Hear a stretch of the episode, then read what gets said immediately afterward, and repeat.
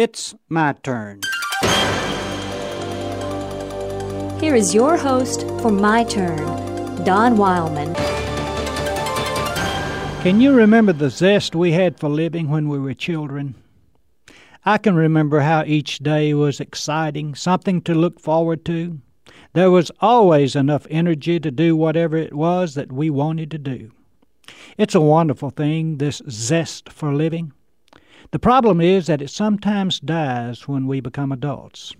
We are beset by all the many and varied concerns which life places on the shoulders of adults, and we often let those weight us down until the zest for living is gone. How can we maintain this childhood zest for living? Well, I've found some guidelines which will help us do that. I'd like to share them with you. One thing which helps keep the zest in living is the knowledge that your life has some lasting significance. There is in each of us the desire to be somebody. Nobody wants to be a nobody. This desire to be somebody is a God given desire.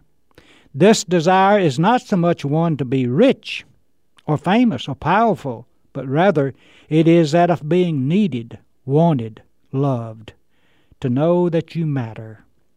When we lose this feeling that we are worth something, worth something to someone other than ourselves, the zest for living goes out of life. I want to know when I die that what I have done has made a difference in the corner of the world in which I live. I want to know that I added something to the world to make it a better place. William James, the 19th century American psychologist, once said this The great use of life is to spend it on something that outlasts it. And Leo Rosten added, The purpose of life is not to be happy, but to matter, to be productive, to be useful, to have it make some difference that you lived at all.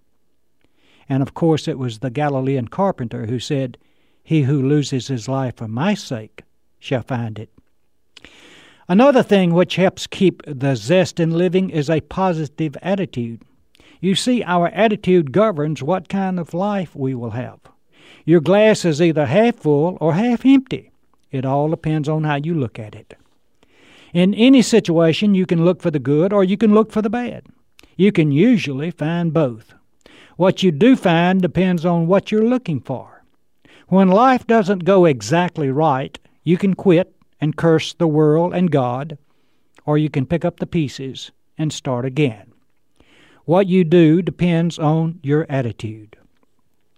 A person can look for the good or he can look for the bad. He can be critical or he can be commending and commanding toward life. And it doesn't take an ounce more of energy to look for the good, to believe the best. The other factor involved in keeping the zest in living is a deep and active faith in the Nazarene. As a teenager, I came to the realization in my life that with Him life made sense, and apart from Him, it was meaningless. I have long believed that with Him I can achieve some great ambitions, but apart from Him, ambitions aren't worth having. An active faith in the Galilean answers life's deepest and most perplexing problems. A person needs to know that despite all of life's inconsistencies, God still rules. Just because you aren't always a child doesn't mean you can't have a zestful life. So keep the zest in living. It makes life more exciting. This has been My Turn with Don Wildman, a production of the American Family Association.